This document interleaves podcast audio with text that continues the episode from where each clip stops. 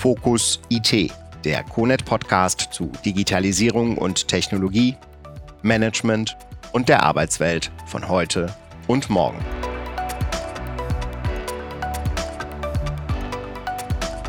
Ja, guten Tag und herzlich willkommen. Grüß Gott, äh, mein Name ist Rainer Eberhardt. Ich leite bei der Procon IT den Bereich Mainframe Engineering.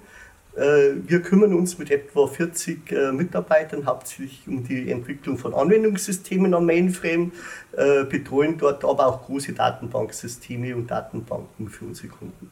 Vor 20 Jahren galten Großrechner als Auslaufmodell. Warum setzen Unternehmen und Behörden heute immer noch auf Großrechner?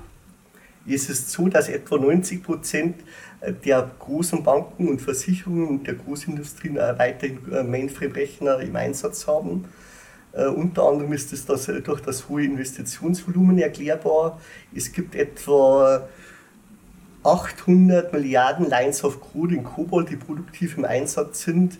Wenn wir auch die anderen Programmiersprachen am Mainframe berücksichtigen, kann man von einer Billion Lines of Code ausgehen.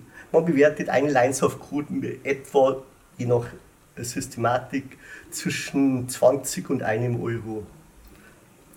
Des Weiteren ist es so, dass äh, die hohe Anzahl an Transaktionen in der Regel nur mit einem Großrechner bewältigbar ist. Ein einziger Großrechner kann etwa das 100 bis 150-fache des Volumens eines äh, Cyber Mondays an einem Tag prozessieren und das in verschlüsselter Form. Stichwort Ausfallsicherheit. Sind Großrechner nicht kontraproduktiv, weil im Falle eines Ausfalls der Schaden immens ist?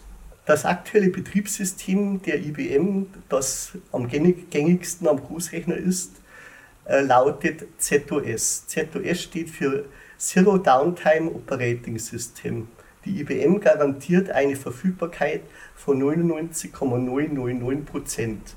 Das bedeutet eine Downtime von 30 Sekunden im Monat, beziehungsweise 5 Minuten im Jahr. Des Weiteren äh, im Bereich der Großrechner ist es gängig, dass es ein Spielrechenzentrum gibt, das sowohl die Daten als auch den Rechner äh, parallel zur Verfügung stellen kann. Es finden auch bei diesen Konzernen regelmäßig Tests statt, dass auch das Umschalten auf dieses Spielrechenzentrum funktioniert. Eine Frage, die viele Menschen beschäftigt. Was passiert eigentlich bei einem Hackerangriff auf Großrechner? Auch der Großrechner ist nicht unverwundbar. Es gibt äh, einen erfolgreichen Hackerangriff in den letzten Jahrzehnten auf einen Großrechner, das war eine skandinavische Bank. Prinzipiell ist es so, dass der Großrechner allein durch die Architektur deutlich schwerer zu hacken ist. Wobei auch die IBM in der neuesten Version ihres Großrechnersystems, des Systems Z16, äh, speziell Wert darauf gelegt hat, dass die Daten zum Beispiel selbst durch äh, Quantencomputer nicht entschlüsselbar sind. Auch hier in diesem Zusammenhang ist es interessant, dass eben diese neueste Version insbesondere dafür optimiert wurde, im Echtzeitbetrieb äh, fehlerhafte und betrügerische Bank- und Kreditkartentransaktionen zu identifizieren mittels KI. Herr Eberhard, welches war Ihr interessantestes Projekt? Mein interessantestes Mainframe-Projekt war im Bereich Kryptographie. Wir haben hier für einen Großkunden 60 Millionen sensible Stammdatensätze verschlüsselt. Die Verschlüsselung selbst fand auf einem Linux-Rechner statt und wurde dort äh, Hardware unterstützt.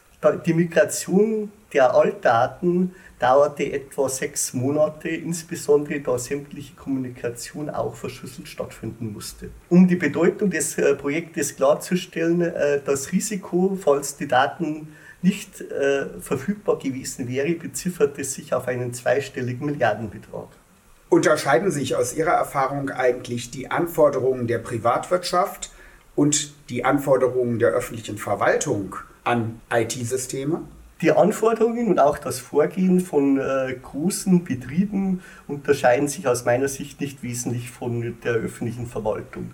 Auch hier werden große Datenmengen bewegt, es wird Wert auf Sicherheit gelegt, auf Datenschutz ähm, und das Vorgehen ist durchaus vergleichbar.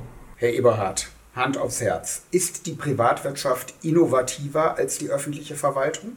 Für den Mainframe-Bereich kann ich im Hinblick auf die Innovation selbst keine wesentlichen Unterschiede feststellen. Allerdings können natürlich in der Privatwirtschaft die Vorstände und die Verantwortlichen äh, deutlich dynamischer reagieren, da sie weder an so starre Vorgaben, Planungszyklen noch an Haushaltsrecht und Beschaffungsrecht gebunden sind. Vielen Dank, Herr Eber, dass Sie Zeit für uns hatten. Und wir würden uns freuen, wenn Sie beim nächsten Mal wieder Lust auf Menschen aus der Konet-Gruppe haben. Das war's für heute im Konet Podcast. Alle Folgen finden Sie unter re.conet.de slash podcast.